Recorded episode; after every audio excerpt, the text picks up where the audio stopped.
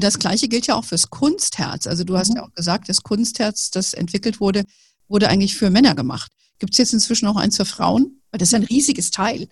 Ja, also da ähm, die meisten Koryphäen ähm, natürlich Männer waren und sie sich mit diesem Thema beschäftigt haben, wie gesagt schon Ende der 60er, haben sie das auch natürlich für einen Mann konzipiert, äh, weil Gendermedizin damals war noch weniger Thema als wie jetzt.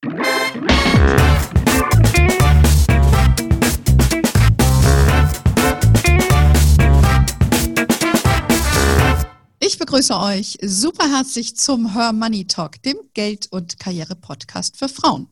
Ich habe heute einen besonderen Gast mit einer außergewöhnlichen Vita und mit außergewöhnlichen Fähigkeiten. Ich spreche heute mit Dr. Dilek Gürsoy. Dilek ist eine renommierte Herzchirurgin. Sie hat es als erste Frau in Europa äh, geschafft, ein Kunstherz erfolgreich zu transplantieren. Das ist schon mal eine Megaleistung. Sie ist äh, Medizinerin des Jahres 2019 und hat über ihren Lebensweg ein sehr, wie ich finde, lesenswertes Buch geschrieben. Wir sprechen mit dir, liebe Dilek, heute darüber, wie du es zur Top-Herzchirurgin geschafft hast, warum Herzinfarkte bei Frauen sehr häufig nicht diagnostiziert werden und wir wollen natürlich auch hören, wie du es mit dem Geldanlegen hältst. Zunächst mal ganz herzlich willkommen bei uns im Podcast, liebe Dilek. Ich freue mich, vielen Dank. Dilek, du bist ja, äh, was man so typischerweise als Gastarbeiterkind bezeichnet oder wie man äh, heute auf Neudeutsch sagt, du hast einen Migrationshintergrund. Deine Eltern sind ja aus der Türkei äh, nach Neuss gekommen und haben sich dort ein neues Leben aufgebaut. Dein Vater verstarb ja früh, leider an einem Herzinfarkt und dann hat deine Mutter die Verantwortung für eure kleine Familie übernommen, hat ihr Leben lang quasi am Fließband gearbeitet und das äh, dazu war sie oder ist sie, weiß ich gar nicht, Analphabetin. Ist deine Mutter eigentlich für dich dann so dein größtes Vorbild?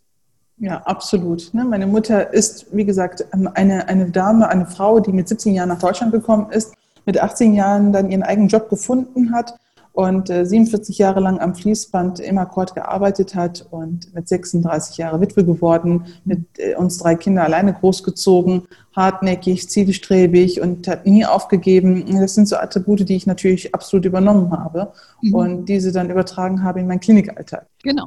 Also sie war ein großer Ansporn für dich und äh, ja, und äh, wie ich merke und wie ich das auch in dem Buch gelesen habe, äh, hat sie da auch einiges äh, weiter vererbt an dich. Du hattest ja ähm, dann wohlmeinende Nachbarn, so würde ich das jetzt mal sagen, denen du eigentlich auch deinen Gang zum Gymnasium zu verdanken hast das Abi und Studium hast du natürlich dann äh, selbstständig äh, absolviert, ist ausschließlich dein Verdienst. Aber wie kam es dann eigentlich zu deiner Spezialisierung als Herzchirurgin oder überhaupt dein Fable für Medizin?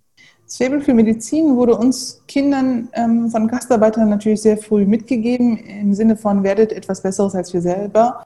Und ähm, gerade ich sollte als Mädchen natürlich dann studieren, weil die Jungs hätten ja jederzeit den Bau sich selber finanzieren können sodass ich das sehr zu Herzen genommen habe und habe mich relativ schnell für die Medizin entschieden, weil meine Mutter auf dem Krankenhaus lag, als ich klein war und ich diese Atmosphäre sehr im Krankenhaus sehr mochte, die Ärzte gesehen habe und die Pflegerinnen und Schwestern, die meiner Mutter geholfen haben, sodass mich das sehr gefasst hat. Und ähm, die Herzchirurgie habe ich mich dann entschieden im ersten Semester meines Studienganges ähm, als ich dann halt eine Herzoperation mal miterleben durfte, von so einer Kuppel aus, wo man nach unten schauen konnte. Und diese Ästhetik hat mich sehr geprägt, dieses unblutige, ruhige Operieren. Und da habe ich entschieden, ich werde auch Herzchirurgin. Okay, das hört sich ja jetzt, wenn du das so erzählst, so äh, an, so nach der Art, naja, dann werde ich jetzt mal Herzchirurgin. Also es wird für mich, mir würde mein Herz stehen bleiben, wenn ich sowas machen sollte. Ich stelle mir das super aufregend vor in so einem OP, weil es ist ja schon eine sehr gewichtige Sache, oder? Das ist nicht so, als ob man mal irgendwie Hautärztin wird und mal was wegkratzt. Mhm. Es ist natürlich eine, eine, eine, unheimliche Verantwortung, am Herzen überhaupt zu operieren. Mhm. Aber man muss natürlich eine gewisse Leidenschaft für die Sache haben und die hatte ich und deshalb fällt dir das auch nicht mehr so schwer. Äh, das ist dann okay, wenn du dann länger im OP stehen musst. Es ist dann okay, wenn du äh, ähm, der Notfall mal wirklich sehr ja, prägend ist für dich auch selber persönlich, auch für den Patienten Du lernst sehr früh mit dieser Verantwortung äh, umzugehen. Ja, man muss es einfach gerne machen, dann macht man es ähm, auch äh, immer wieder und äh, mit Freude. Mhm. Wir haben ja Ich hatte geschaut in einem Buch, das heißt übrigens, ich stehe hier, weil ich gut bin. Ist ja schon ein sehr selbstbewusster Titel, vielleicht reden wir da gleich nochmal drüber. Warum gibt es eigentlich so wenige Herzchirurginnen? Du beschreibst in deinem Buch, dass es so knapp 60.000 äh, Studentinnen der Humanmedizin gibt und da, dem gegenüber stehen 36.000 männliche Studenten. Also am Nachwuchs scheint es ja wohl nicht zu liegen, oder? Ja, das stimmt. Ähm, aber das ist so. Das, war ja genauso auch bei mir. Während äh, der Studienzeit machst du natürlich viele Praktika, viele Formulaturen, nennen wir das, in Kliniken, in Fachbereichen, die dich interessieren. Und wenn dann eine, eine Frau zu uns kommt und möchte mal zugucken, möchte mal die Atmosphäre mitkriegen, dann wird dir das auch schon sofort somatisch gemacht. Ne? Es ist eine Männerdomäne, es ist ein harter Job, knallhart, das können nur Männer. Und du willst ja Familie, Kinder und ähm, du kannst dich nicht niederlassen und so weiter. Und da wird dir schon von vornherein alles schlecht gemacht und dann haben, springen auch schon viele dann vorher schon ab. Hm. Oder wenn du das dann doch noch geschafft hast, bist du Assistenzärztin, du hast dich ähm, da durchgedrungen und dann wird, geht das Ganze ja weiter.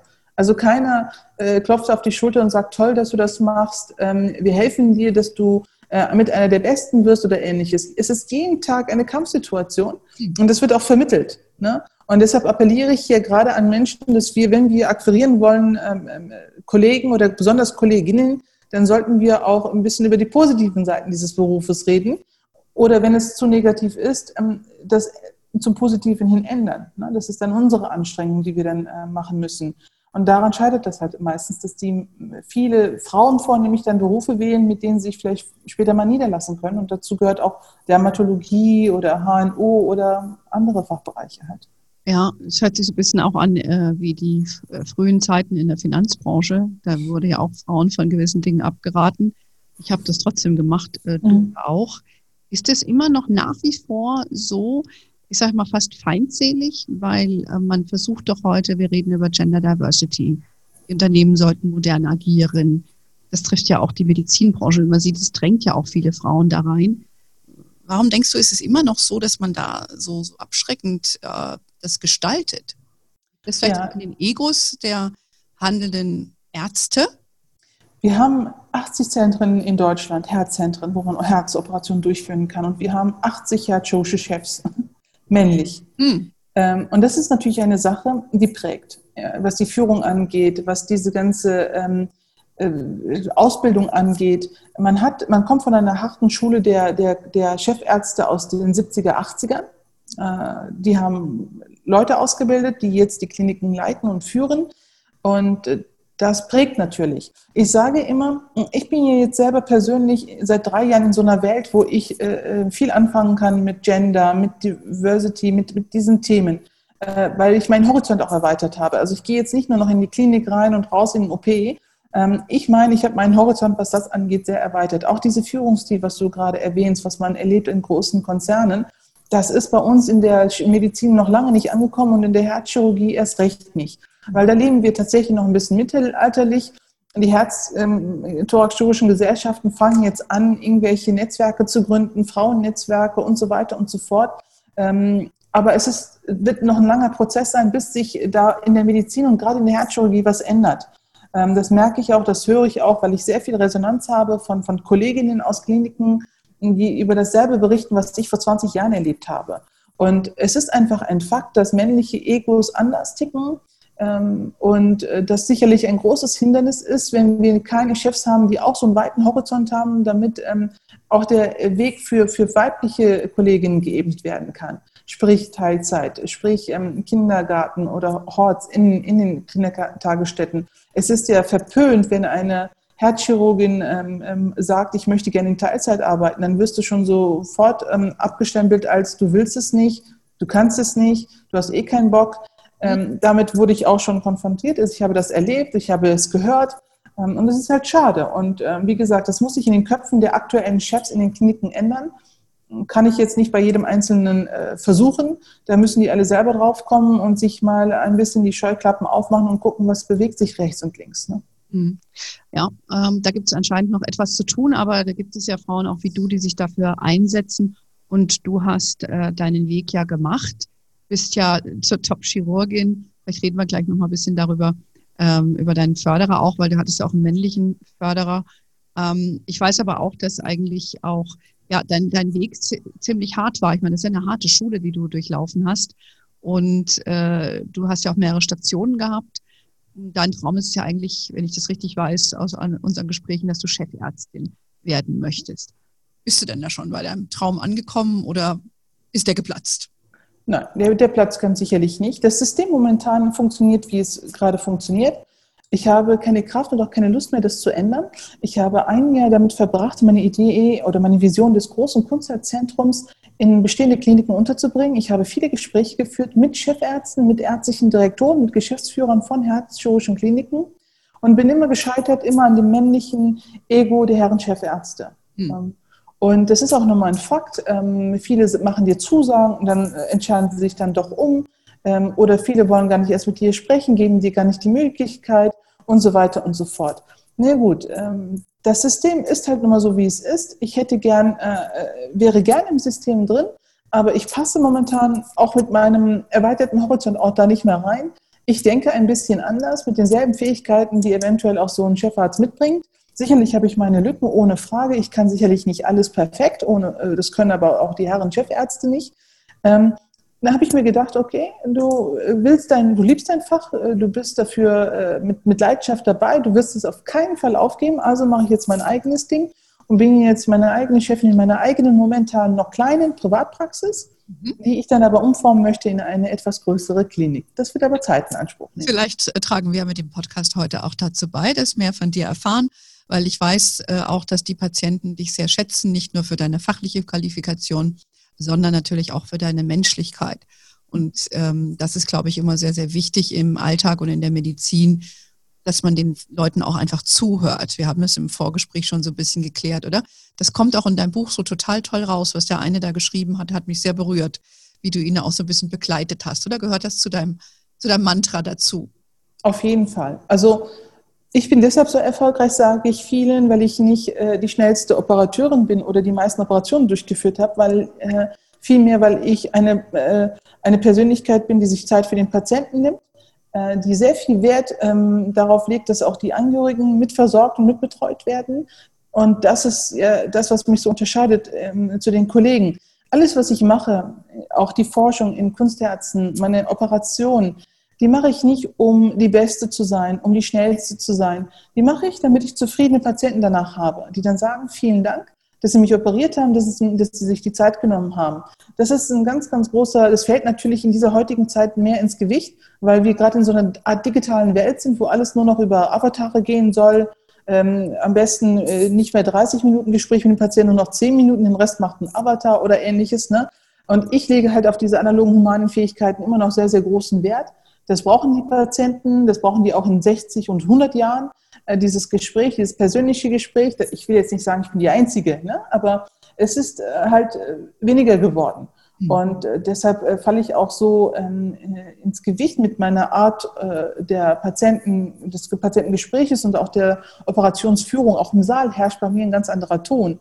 Ähm, weil ich brauche ein Team und dieses Team muss jetzt nicht angeschrien werden, auch in Notsituationen nicht und so weiter und so fort. Das sind alles so Sachen, die so ein Puzzle, die alle zusammenkommen und das mich sicherlich ähm, von den Kollegen unterscheidet und deshalb auch das Titel des Buches, ich stehe hier, weil ich gut bin, ähm, da steckt viel mehr als nur eine gute Chirurgin zu sein in diesem Satz. Ja, dir geht es also auch nicht äh, darum, dein Ego nach vorne zu tragen, weil du so toll bist, ja, das bist du auch, aber dir, du ziehst eher deine äh, Zufriedenheit und deine Befriedigung auch daraus, dass die Kunden, äh, dein Kunde, in Anführungszeichen dein Patient zufrieden ist. Und wenn man sich so manche Egos anschaut in der Fachwelt äh, oder auch in deiner Ärztewelt, dann kriegt man dann doch vielleicht ein bisschen den Eindruck, dass denen es äh, um andere Sachen geht. Ähm, du bist ja auch medial sehr bekannt. Ne? Ich, neulich habe ich dich bei Volle Kanne gesehen, du warst bei Lanz, also nur mal so ein paar Beispiele, die alle sehr schätzen, äh, was du dazu zu berichten hast. Meinst du, dass deine Bekanntheit, deine mediale Bekanntheit auch ein Hindernis war in, auf deinem Weg in einem, in einem traditionellen Uni oder Klinikum Chefärztin zu werden? Ja, absolut. Das hätte ich nie gedacht, selber persönlich vor einem Jahr, weil ich so groß geworden bin. Also ich hatte Mentoren, die medial bekannt waren, aufgrund ihrer Arbeit, die sie gemacht haben. Ich war äh, auch mal äh, in Amerika und habe mir große Herzzentren dort angeguckt, äh, von äh, großen äh, Chefs gehört. Ich habe Museen zum Teil gesehen, wo diese Chefs ihre OP-Schuhe, OP-Instrumente, Bilder mit Persönlichkeiten aufgehangen haben. Und äh, bin auch so groß geworden, wenn du medial präsent bist mit deiner Arbeit, dann bist du, ähm, gehörst du zu on top da, dazu. Ähm, und jetzt habe ich diese mediale Bekanntheit nun seit zweieinhalb Jahren und habe im letzten Jahr gemerkt, dass sie mir eher schadet, als dass sie mir was Gutes tut, äh, weil es bei einer Frau anscheinend nicht so, hm, so normal ist. Äh, ich habe ja wirklich auch eine überdurchschnittliche mediale Bekanntheit erreicht, womit ich selber nicht gerechnet hätte. Äh, ich nutze diese aber, um gerade die Kunstherzforschung und die Therapie voranzubringen. Und wie du schon sagtest, für mein Ego brauche ich das nicht. Habe ich nie gebraucht. Klar fühlt man sich am Anfang ein bisschen bauchgepinselt, wenn du dann bei Land sitzt, ja. ohne Frage. Ähm, aber das äh, geht dann auch wieder zurück, das Ganze, und du fokussierst dich nur noch auf, ähm, auf die Sache. Und das äh, tue ich momentan auch so, aber auch das äh, kommt bei meinen Kollegen und bei den aktuellen Chefs nicht so äh, an, wie ich es, wie ich es mir vorgestellt hätte oder wie ich es auch vorher erlebt habe. Aber gut, damit muss man klarkommen. Auch da war ich am Anfang frustriert. Dann wurde es für mich interessant zu beobachten. Und jetzt ist mir das mittlerweile egal, was sie denken, weil ähm, in Deutschland hast du die Möglichkeiten, Sachen selber durchzuziehen und das tue ich gerade. Gott sei Dank. Ja, ja Gott sei Dank. Und das machst du auch und da finde ich, das finde ich super. Und man muss am Ende des Tages seinen Weg gehen. Ich bin da absolut bei dir. Und jeder hat so seine Widrigkeiten, die einem entgegenkommen. Der Weg ist nun mal äh, nicht immer einfach, aber wenn man weiß, was man kann und was man möchte, dann kriegt, kommt man sehr weit. Und das ist auch immer meine Maxime im Leben gewesen. Ich wollte im Prinzip, wollte ich eigentlich immer alles haben. Mhm. Aber wenn jemand alles will, dann kriegt er viel. So ein bisschen so meine Maxime. Und ich sehe, dass du auch schon sehr viel bekommst und der Rest kommt dann auch noch. Hoffentlich. Ähm, Absolut, absolut. Hab ich ich habe da gar keine Zweifel bei dir. Also ja. muss ich wirklich sagen, wir kennen uns ja schon eine Weile und äh, ich schätze dein, dein Intellekt und auch deine Warmherzigkeit und ich kann verstehen, wenn, äh, wenn ich Patientin bei dir wäre, würde ich mich wohlfühlen, weil mich irritiert es auch, wenn ich zu Ärzten gehe, die, wo du weißt, die gucken schon irgendwie auf die Uhr. Da habe ich keinen Bock drauf. Mhm. Ja, und äh, wenn man merkt, du wirst wirklich als Mensch gesehen, ich glaube, das trägt auch wesentlich zur Heilung bei weil du einfach ja. auch gesehen wirst, gehört wirst. Mhm. Das hat ja auch eine, diese Komponente ist ja auch wichtig. Absolut. Aber lass uns einfach mal auch über einen Mann, der sehr positiv besetzt ist in deinem Leben, sprechen, jetzt mal mit Ausnahme von deinem Vater, weil du hattest ja einen sehr großen Förderer, das war Professor Dr. Körfer, ein äh, renommierter Herzchirurg, der dich unter seine Fittiche quasi genommen hat, der dir quasi auch alles beigebracht hat, wenn ich es richtig verstanden habe. Und äh, der forschte ja auch am Kunstherz. Erzähl doch mal so ein bisschen dazu, ähm, wann man so ein Kunstherz braucht, weil das, das ist ja auch außerhalb des Körpers. Also ich mhm. habe das ja mal gesehen und auch in der Hand gehabt, als wir uns noch treffen durften. Äh, das ist ja schon ein massiv riesiges, riesiges Teil. Klär genau. da mal so ein bisschen auf. Mhm, also Professor Köffer gehört erstens mal zu den Pionieren hier in Deutschland, die das hier etabliert haben in Deutschland. Und ich bin natürlich stolz, dass ich das auch von diesen Pionieren hier in Deutschland gelernt habe. Und ja, tatsächlich ähm, hat damals ähm, halt ein erneueres Grundsatzprojekt reingebracht, weil wir haben momentan, also es ist so, ich fange mal so an. Wenn ein Patient an einer terminalen Herzinsuffizienz leidet, also im Endstadium einer, einer, einer Herzschwäche, dann ist eigentlich immer noch der goldene Standard der Therapie dieser Patienten die Trans Herztransplantation. Nun gibt es aber schon seit Ende der 60er äh, Kunstherzsysteme, ähm, die als Überbrückung bis zur Transplantation dienen können. Und zwar ist es so, wenn das Herz, wenn nur die linke Herzseite oder die linke Herzkammer geschwächt ist, können diese Herzen so kleinen Unterstützungspumpen unterstützt werden und bis zur Transplantation überbrückt werden. Mittlerweile sind die so gut, dass sie auch als Dauerlösung gelten können. Sie sind klein, sie sind geräuschlos. Es führt nur ein Kabel aus der Bauchdecke raus zu einem etwas kleineren Antrieb, das sie wie eine Handtasche mit sich schleppen. Dann gibt es noch die Herzschwäche, die sowohl die linke als auch die rechte Herzkammer betrifft und äh, die dann so stark betroffen ist, dass ähm, wir bis zur Herztransplantation nicht warten können. Und dann kommen halt diese totalen Kunstherzsysteme zum Einsatz, ähm, wo das ganze Herz bis auf Vorhofebene, sage ich immer, rausgeschnitten wird und durch eine künstliche totale Herzpumpe ersetzt wird. Und diese ist im selben Modus wie aus der Ende der 60er. Es wird pneumatisch betrieben mit Luftdruck. Zwei fingerdicke Kabel führen aus der Bauchdecke raus, um mit dem sieben Kilo schweren Antrieb verbunden zu werden. Sieben Kilo.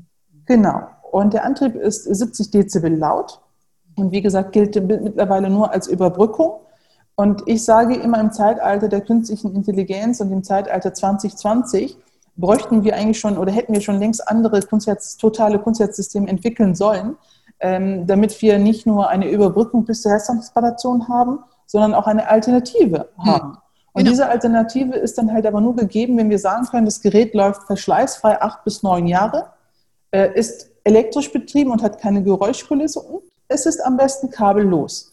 Soweit sind wir aber noch nicht. Darin gibt es verschiedene Forschergruppen seit den Ende der 90er und Anfang 90er, die an neueren Kunstnetzsystemen arbeiten, forschen. Ähm, die einen kommen weiter, die anderen kommen weniger weiter. Und jeder fragt mich, wieso haben wir das denn bis jetzt nicht? Und da kann ich nur sagen, es ist wieder bei deinem Thema, es mangelt an Geld. Mhm. Es kommt vielleicht eine Unterstützung vom Land, es kommt äh, Unterstützung von der EU. Ähm, ist aber halt immer so bestimmte Beträge, die kommen, die definitiv nicht ausreichen. Viel lieber wäre es private Investoren, die sagen, okay, hier hast du 100 Millionen, mach das Ding anständig und bring es schnellst wie möglich raus. Und das haben wir gerade bei BioNTech gesehen, dass wenn Geld eine, äh, drin ist, dass alles viel schneller geht, komischerweise. Ne? Und das ist bei der Entwicklung der Kunstherzen sicherlich nicht anders. Denn wir haben hier in Deutschland die besten Ingenieure, die besten Chirurgen, die erfahrensten, sage ich mal. Ähm, und äh, ich würde gerne diese Forschungsarbeit nicht nur einmal oder zweimal im Monat durchführen, sondern halt gerne ähm, des Öfteren. Und dann sind die Ergebnisse auch schneller zu erwarten. Ja, das ist ja ganz logisch. Also du, du sagtest es ja gerade schon, vielleicht nochmal zurück ganz kurz zum Konzert, äh, was, wann man das einsetzt. Das fand ich sehr interessant. Und wie gesagt, ich habe dieses Herz gesehen. Das ist schon mächtig. Und ich habe mich auch gefragt, warum dauert das so lange, wie du korrekt das auch sagst. Und es ist ja auch eine der größten Krankheiten oder am häufigsten äh, häufigsten Krankheiten. Und deshalb finde ich das sehr erstaunlich. Ich meine, du forschst ja aktiv auch zu dem Thema, aber es fehlen Gelder. Und ich fand das BioNTech-Beispiel sind übrigens auch zwei türkische äh, äh, Kollegen, ne? oder? Mhm. Ehepaar. Und äh, die haben aber auch, glaube ich, sich rausgelöst aus der traditionellen Welt der Krankenhäuser und so oder Unis auch und haben dann über fremde Geldgeber das ge geschafft. Ich, ich habe die Geschichte jetzt nicht exakt im Kopf, du weißt das vielleicht besser, aber man sollte doch meinen, auch gerade in diesen Zeiten, wo wirklich viel Start-up, äh, Start-ups finanziert werden, dass man da auch Geld dafür bekommen sollte. Warum ja. interessiert das niemanden? Oder liegt es daran, dass du noch nicht genug gewirbelt hast dafür? Ja, wie gesagt, ich habe ja äh, diese mediale Präsenz mit den Kunstherzen, die, die, wie gesagt, das ist für ziemlich neu, würde ich sagen. Klar hat der Professor Körper oder ein Herr Hetzer aus Berlin oder ein Herrn Reichert damals auch Werbung dafür gemacht, ohne Frage. Aber äh, das, ähm, ich weiß nicht, welche Befindlichkeiten da sind. Auch die Politik ist natürlich auch so eine Sache. Wen hat man da gerade vor sich sitzen, den man überzeugen muss? Findet er das interessant oder sagt er, nee, ich möchte lieber in die, in die Krebsforschung mehr Geld reinstecken oder lieber in die, in die Impfforschung mehr Geld reinstecken? Wir müssen ja auch die Leute immer überzeugen mit unseren Ergebnissen, die wir bis jetzt haben äh, und mit den Daten, die wir bis jetzt haben, ohne Frage. Das ist natürlich sehr wichtig, aber ich kann natürlich umso besser Ergebnisse liefern, je mehr ich davon mache. Es ist also auch ganz stark davon abhängig, wer politisch da gerade dir gegenüber sitzt, welches Gremium du gerade überzeugen musst. Ne? Klar bringst du Zahlen, Fakten. Ich meine, ich mache das nicht persönlich, das macht die, die GmbH selber für also die Kunstnetzfirmen. Aber es ist halt schade, muss man denn immer irgendjemanden haben, der in der Familie ein, ein, ein, eine Erkrankung, eine Herzerkrankung hatte, der, der das jetzt so mitnimmt, das Ganze. Es ist traurig. Die Zahlen und Fakten, wie du schon sagtest, sprechen für sich. Alternativen für generell Organtransplantation muss ein Thema heutzutage werden, nicht nur fürs Herz, sondern für alle Niere und so weiter. Es gibt sehr, sehr gute Arbeiten, die gerade in Arbeit sind. Und deshalb braucht das Thema mehr mediale Präsenz. Ich gebe meinen Teil dafür ähm, und unterstütze nicht nur das Projekt, worin ich arbeite, sondern ich nehme alle mit ins Boot, die, alle Forschergruppen auf der ganzen Welt, die dafür arbeiten und versuche, über diese, die Namen zu nennen und zu sagen, guck mal, die sind so weit, da sollen sich die Leute einfach mal informieren, auch die Laien, wenn wir das schon nicht über die Politik schaffen alleine, ähm, sage ich mir immer die mediale Präsenz vielleicht und mal gucken. Ja, aber du sprichst ja da zwei wichtige Sachen an. Also zum einen, äh, es gibt zu wenige Organspender, ja, insbesondere bei uns. Ich muss gestehen, ich habe diesen Schein auch nicht ausgefüllt. Ich denke da immer mal wieder dran. Meine Tochter ist Organspenderin, der ist das sehr wichtig. Ähm, jetzt, wo du es mir sagst, fällt mir das selber wieder ein, sollte ich machen. Das ist ja, also, dass man da Alternativen schaffen sollte, denke ich, ist, ist gegeben, auch in der heutigen, in der heutigen Zeit. Und die Politik ist natürlich auch ein wichtiges Thema. Dabei hast du doch beste Connections. Du mhm. hattest ja schon äh, damals den, den Bundesminister, Gesundheitsminister Grohe, Gröhe, wie ist der? Gröhe, mhm. Genau, kanntest du doch oder kennst du und äh, warst auch schon mit Angela Merkel in Kontakt. Also eigentlich warst du schon an der richtigen Stelle, oder? Ganz oben. Ja, das stimmt. Aber dann fällt, ist, der Zeitpunkt ist natürlich auch, ähm, Ort und Person ist schon mal gut, äh, aber dann die Zeit. Ne? Dann fällt man in so einen, so einen Zeitraum, wo es gerade wieder um Wahlen geht. Dann, wenn es nicht gerade die Landtagswahlen sind, dann ist es die Bundestagswahlen und so weiter und so fort. Ähm, ich habe dieses politische Leben auch kennengelernt. Ne, ja, ich finde schneller Gehör als viele andere, so manche andere vielleicht. Ähm, aber es ist dann auch wieder personenabhängig, umständeabhängig. Und jetzt gerade unter Corona-Zeiten äh, wird man hier vermittelt, es ist eine ernstzunehmende Sache, ohne Frage. Ähm, es ist gut, dass der Fokus momentan auch daran gelegt wird, aber man darf nicht vergessen, es sterben täglich auch Menschen an, am Herzen, an Krebserkrankungen und an sonstigen Sachen. Und das hört ja nicht auf. Also äh, ich stecke jetzt nicht drin. Ich möchte auch niemandem einen Vorwurf machen, was jetzt gerade finanziell unterstützt wird oder nicht.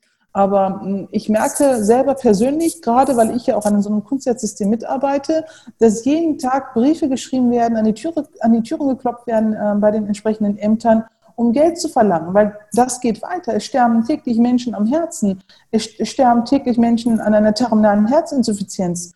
Und ähm, wie gesagt, das ist äh, wichtig, dass man diese Leute kennt, persönlich, ja. Aber die Umstände müssen natürlich dann auch immer passen. Und dann muss er auch gerade einen Kopf dafür haben, derjenige, der das entscheidet. Und weiß ich nicht. Es ist alles ein bisschen schwierig. Ähm, aber wir geben halt nicht auf. Absolut. Ähm, da wird schon noch der Durchbruch kommen. Vielleicht solltest du mal den Herrn Hopp ansprechen. Der scheint jetzt an äh, Biotech äh, interessiert zu sein. Und es geht genau in diese Richtung. Ja, wenn ich noch sagen darf, also ich bin ja ähm, wirtschaftlich an der, an der Entwicklung dieser Kunstwerke überhaupt gar nicht beteiligt. Also ich mache das nur aus Ehrenamt, also werbe für alle Kunstwertsysteme, die in Arbeit sind. Ich verdiene keinen Cent damit, dass jetzt, wenn einer, ein, ein Modell implantiert wird, habe ich nichts mit am Hut. Ich mache das wirklich nur, weil ich an die Sache glaube, weil ich an die Patienten denke und hoffe natürlich auf so Menschen wie Herrn Hopp, der natürlich enorm viel macht, aber nur jetzt ihn ansprechen. Ich glaube, wir haben andere reiche Menschen auch in, diese, in diesem Land, die sicherlich auch ihren Beitrag dazu machen könnten. Äh, ich kann natürlich niemanden zwingen, ich kann nur darüber offen sprechen und ähm, daran appellieren. Aber lass uns mal nochmal ein anderes Thema ansprechen. Äh, das fand ich sehr, sehr interessant, auch in deinem Buch. Und da geht es ein bisschen um das Thema, ich sag mal, Gendermedizin.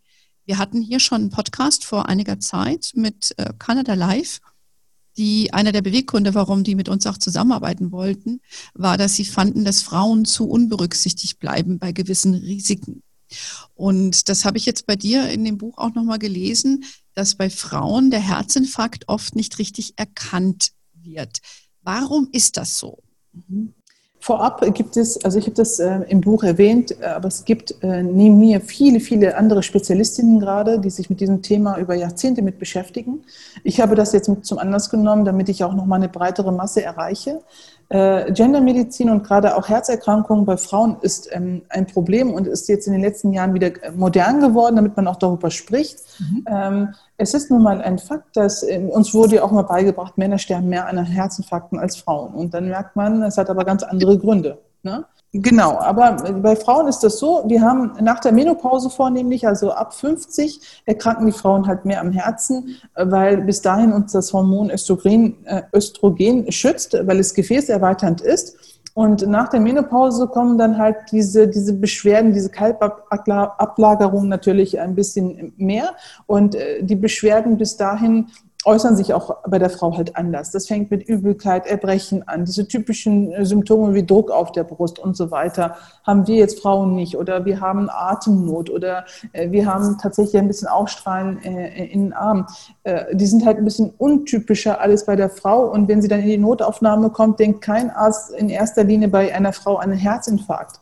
Ne, dann macht er ein EKG, macht eine Anamnese, wenn wir Glück haben, sieht er in den Blutwertkontrollen irgendetwas und dann leitet er sie dann weiter. Sie versterben also, also bis eine Frau die Diagnose Herzinfarkt gestellt bekommt, äh, äh, dauert das vielleicht vier Stunden länger als wie beim Mann. Und das ist eine wertvolle Zeit, die verloren geht. Und ähm, Frauen gehen halt auch seltener zum Arzt, äh, wenn sie diese Beschwerden haben. Sie denken, ach, das geht wieder vorbei, dann ist es vielleicht dann doch ähm, was anderes, die Migräne, die wieder zuschlägt und so weiter und so fort. Das sind alles so, so Sachen, die zusammenkommen und deshalb die Frau halt verspätet einen Arzt aufsucht und dann eher verstirbt, als dass sie irgendeine Diagnose oder Operationszeit sieht. Ähm, und deshalb muss man mehr darüber sprechen und vielleicht als, als Patient auch mal selber in der Notaufnahme ansprechen, können Sie bitte auch meine Herzenzyme kontrollieren und so weiter. Okay. Ne? Das sollte ich mit allen Frauen gleich sagen. Ja, die Symptome für Frauen sind Übelkeit, was sagtest du? Ja, ähm, Übelkeit, Erbrechen, Atemnot, Bauchschmerzen, ne, äh, depressive äh, Stimmung und so weiter, ne, die man jetzt nicht auch direkt auf Herzinfarkt zurückführen würde. Auf jeden Fall auch die Frauen ab 50 ihre Check-ups machen beim Herz, ne, ähm, durchführen lassen. Es gibt auch viele Frauenambulanzen mittlerweile in Deutschland, die sich darauf spezialisiert haben. Darauf muss man auch mehr aufmerksam. Wenn Sie googeln heutzutage, geht das ja alles relativ fix. Äh, das finde ich auch gut, dass es diese Frauenambulanzen speziell für Frauen in der Herzchirurgie oder in der Kardiologie gibt weil die brauchen ein anderes Gespräch. Frauen sind da ja ähm, strukturiert und wollen vielleicht mehr Informationen und äh, sind dann aber auch relativ gewillt, schnell sich auch anzupassen und sich umzustellen, je nachdem. also es ähm, ist, äh, ich wollte halt im Buch auch dieses Thema mit ansprechen, um nochmal eine breitere Masse zu erreichen und um auf die Kolleginnen ähm, aufmerksam zu machen, die sich noch spezieller damit beschäftigen. Ne? Es wäre jetzt unfair von mir zu sagen, ich bin Spezialistin da drin. Da gibt es viele, viele andere Kolleginnen, die äh, äh, gut dabei sind und viel, viel mehr Informationen geben können. Ja, aber das ist ganz wichtig, weil die Symptome, die bei Frauen auftreten, wie du schon sagst, ich glaube, wir Frauen sind da auch ein Stück weit resilienter. Wir sind es gewohnt durch die Periode, dass man immer mal irgendwas hat, wo einmal was zwickt und zwackt. Und dann denkt man sich, okay, Augen zu und durch. Und äh, dann diese Symptome würdest du jetzt nicht, also ich hätte dir auch einem Herzinfarkt nicht zugeschrieben oder das mhm. Risiko eines Herzinfarktes. Also Ladies, wenn ihr uns heute zuhört, ne, einfach auch mal zum Arzt gehen oder die DILEG anrufen. Du bist ja auch entsprechend zu finden und kann, kann, kann man sich da ein bisschen schlau machen. Also wichtig, andere Symptome haben man, Männer als äh, Frauen. Und äh, ich habe auch gesehen bei dir, dass mehr Frauen an Herzinfarkten sterben als Männer. Das stimmt es? Ja, also da ist ja nicht bekannt ist, dass sie ähm, äh, nicht in die Statistik reinfallen, wie gesagt, weil sie kaum ein, ein Krankenhaus äh, sehen, äh, ist es so, dass man die, die Todesrate fast 50-50 äh, nehmen kann. Ne? Ja wie gesagt, offiziell ist es so, dass halt mehr Männer betroffen sind, ne? aber äh, inoffiziell, ne, wie gesagt, aufgrund der Tatsache, dass es ja mehr zum Thema wird, äh, sind die Zahlen wieder, bewegen sich in eine andere Richtung. Okay, sehr interessant. Ähm, ich glaube, das wissen die meisten von uns nicht, wenn sie sich mit dem Thema nicht befassen.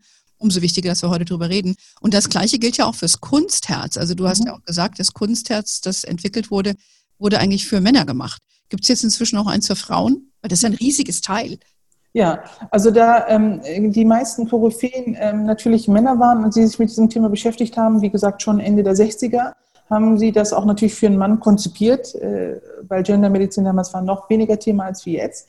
Und wir haben tatsächlich erst seit 2014 ein kleineres Modell von dem totalen Kunstherzen, ähm, das eher für Jugendliche gedacht ist als für Frauen. Aber natürlich kann man sie dann auch für Frauen nutzen. Es ist halt schade und mein Appell ist natürlich auch, ne, mehr Frauen natürlich in Führungspositionen das eine, aber dann auch in Forschung, gerade in männerdominierten Forschungen, die dann auch natürlich als Frau automatisch mit berücksichtigen, wenn Sie so ein Kunstherz im Labor implantieren.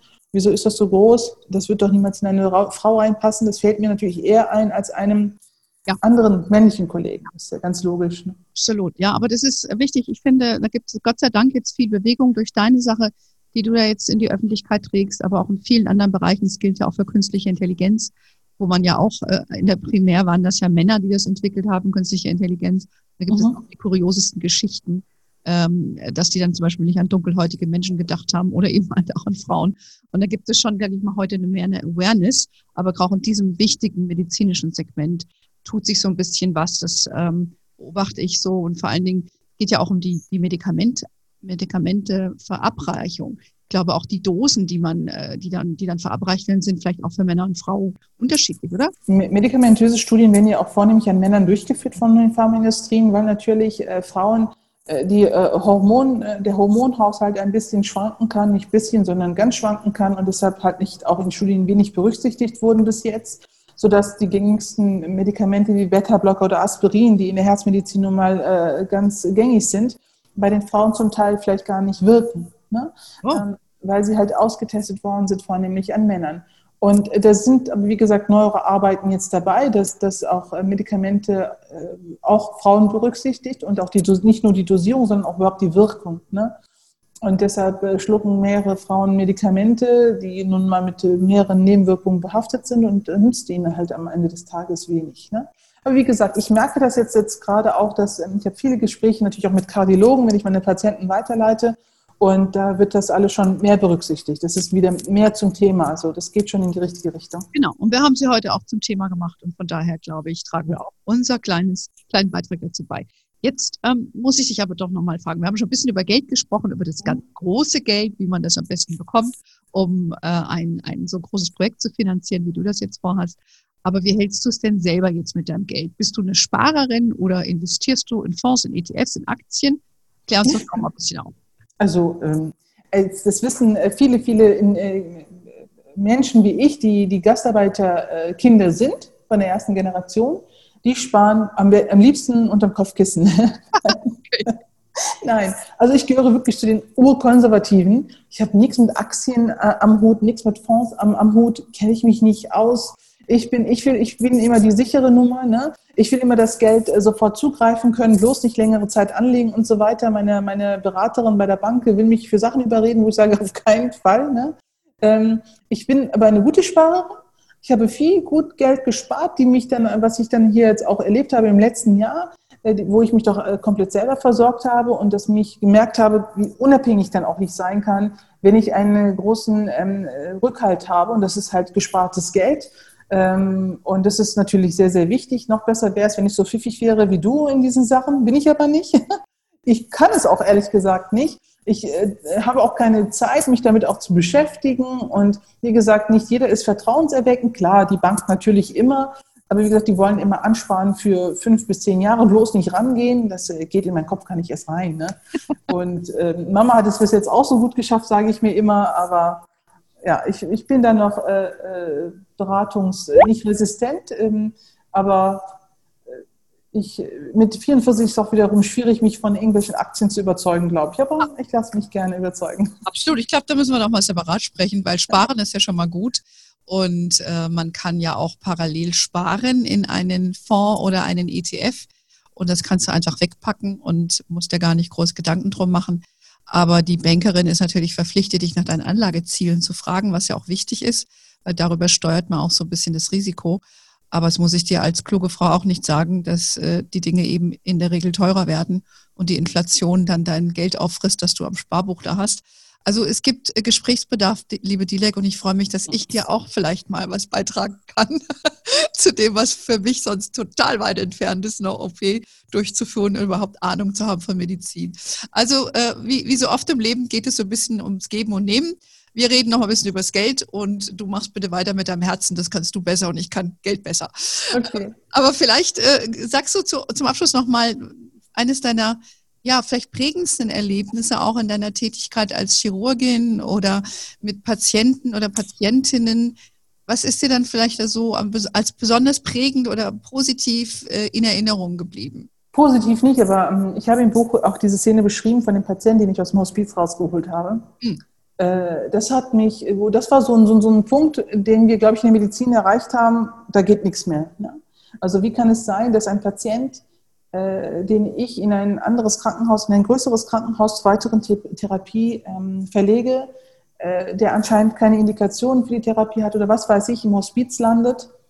Äh, ich als, als äh, ja, betreuende Ärztin von ihm früher ihn dann irgendwie besuche, um Abschied zu nehmen und merke, es gibt doch keinen Grund, dass er hier jetzt liegen muss und ihn da raushole und ihn ähm, zu Fuß nach Hause wieder entlassen kann. Mhm. Und das passierte hier in Deutschland. Und ähm, das hat mich sehr, sehr geprägt und gesagt, okay, hier läuft was enorm schief. Ne? Ähm, Kommunikation untereinander, äh, Wertschätzung des Patienten, Zuhören des Patienten, ihn als, als Person, als, als Individuum wahrnehmen, ne? nicht nur an Daten, Fakten halten ähm, und äh, sich ja mal den Patienten angucken, klinisch, ne? so wie wir es mal gelernt haben, den Patienten mal ausziehen lassen, die Beine sich angucken, die, äh, den Rumpf angucken, die Extremitäten angucken und ähm, wie gesagt, den Fokus noch mehr auf den Patienten legen. Das war sehr, sehr prägend für mich, dass so etwas hier passieren kann in Deutschland. Ähm, da habe ich mich ähm, ja ein bisschen ein Stückchen weit geändert äh, im Sinne von, wie gesagt, noch mehr sowieso Patientenfokus, aber auch die Kommunikation unter Kollegen untereinander, dass wir Befindlichkeiten ähm, außer äh, Acht lassen müssen, wenn es um den Patienten geht. Ne? Äh, untereinander zu sprechen und ähm, nicht sagen, äh, was hat die das zu interessieren, die verlegende Kollegen und so weiter. Ich weiß nicht, wie das damals abgelaufen ist. Ich, ich mache da auch niemandem einen Vorwurf, weil ähm, letztendlich geht es immer um den Patienten für mich. Ähm, und ja, noch mehr merke ich, dass das System geändert werden muss. Du arbeitest daran. Ich arbeite. Ich dich darin und ich wünsche dir sehr, sehr viel Erfolg. Und ich beobachte sehr wohl weiter deinen, deinen Weg jetzt auch in die Selbstständigkeit. Wir reden nachher nochmal separat, äh, was wir vielleicht auf der Startup-Szene für dich tun können. Also ich danke dir, dass du dir trotz deiner deinen neuen Büros und den vielen Dingen, die da auf dich jetzt zukommen, äh, dir Zeit genommen hast, mit uns heute zu reden. Und ich hoffe, dass das für unsere Hörerinnen da auch interessant war und sicherlich das einige oder andere mitgenommen haben. Wir haben auch noch ein Interview mit dir auf unserer Homepage, äh, Dilek. Äh, das verlinken wir dann auch nochmal. Das haben wir schon vor einem anderthalb Jahren, glaube ich, geführt. Also, wie gesagt, guckt bei uns auf der Homepage. Ähm, wir sind natürlich immer über unseren mega tollen Newsletter zu erreichen, über hörmoney.de. Und bei uns gibt es alles Mögliche rund ums Geld. Wir sind auch auf LinkedIn, Facebook, Instagram, unsere Facebook-Gruppe. Könnt ihr gerne auch ein bisschen darüber diskutieren. Ja, we are wherever you are. In diesem Sinne, have a wonderful day und until next time und ciao.